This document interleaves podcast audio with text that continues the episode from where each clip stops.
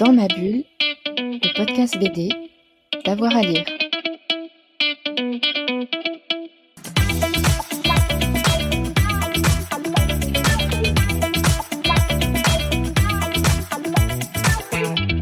Je vais commencer d'abord par le, le plus récent, en vrai, parce que je vais essayer de faire un qui m'a marqué de ouf euh, dans ma vie, qui m'a vraiment donné envie de faire de la BD et tout, un qui est quand même plus récent dans ce que j'ai lu récemment et qui m'a marqué, je me suis dit c'est très sympa, et puis je vais essayer de trouver un troisième, mais il faut que j'y réfléchisse. Bon, allez, on va commencer par le plus récent.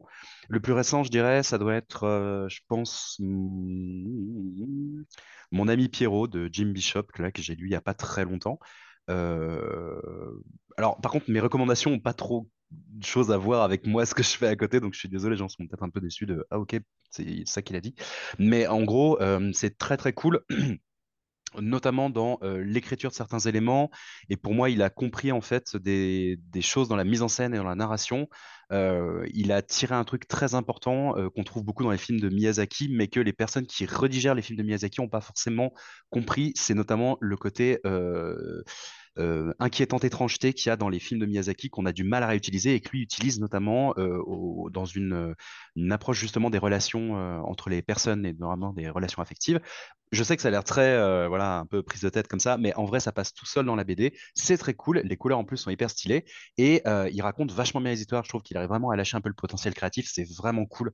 donc ça, c'est très très cool. Ouais, mon ami Pierrot de Jim Bishop. Le deuxième, euh, très important euh, pour moi, je pense que. Ouais, c'est bon, ok, j'ai mes trois. Le deuxième, très important, je crois, c'est euh, bah, Manuel Fior, l'intégralité de son travail. Voilà. Vous pouvez tout lire, tout est cool, tout est trop fort, tout déboîte, tout est trop bien écrit, tout est trop beau.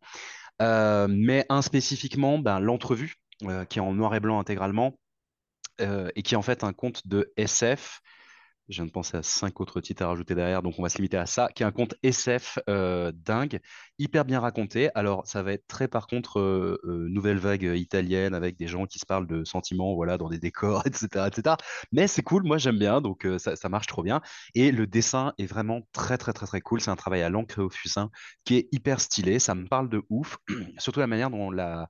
J'aime beaucoup en fait le contraste qu'il y a dans la SF là-dedans, parce que souvent la SF, en fait, pour nous, c'est quelque chose de spectaculaire et de dingue. D'ailleurs, je pas si toi, enfin, peut-être tu me diras non, je trouve ça très très con, mais en fait, la, SF a une dimension opératique qui est très importante. De l'opéra, justement, a quelque chose d'extrêmement spectaculaire. On t'en met partout, il y a des lasers, des vaisseaux, des trucs, c'est extrêmement dépaysant. Sauf que, et ça, c'est très cool dans l'entrevue, et je retrouve la même dans Lupus d'ailleurs de Peters, c'est que, en fait, pour les personnages principaux des histoires, ben, c'est un mardi après-midi, chiant, et ils vont au boulot. Alors d'accord, ils se déplacent dans des décors de ouf et, ça a l'air dingue pour nous, mais non, en fait, là, ils vont juste faire un truc banal de la vie de tous les jours. Et du coup, le contraste de chauffant entre les deux fait que le spectateur est maintenu en éveil dans sa narration en se disant Ah bien, mais je vois des décors de dingue et tout, alors que les personnages, eux, te parlent de complètement autre chose. Donc ça, c'est très cool. Donc l'entrevue de Manuel Fior, c'est trop bien.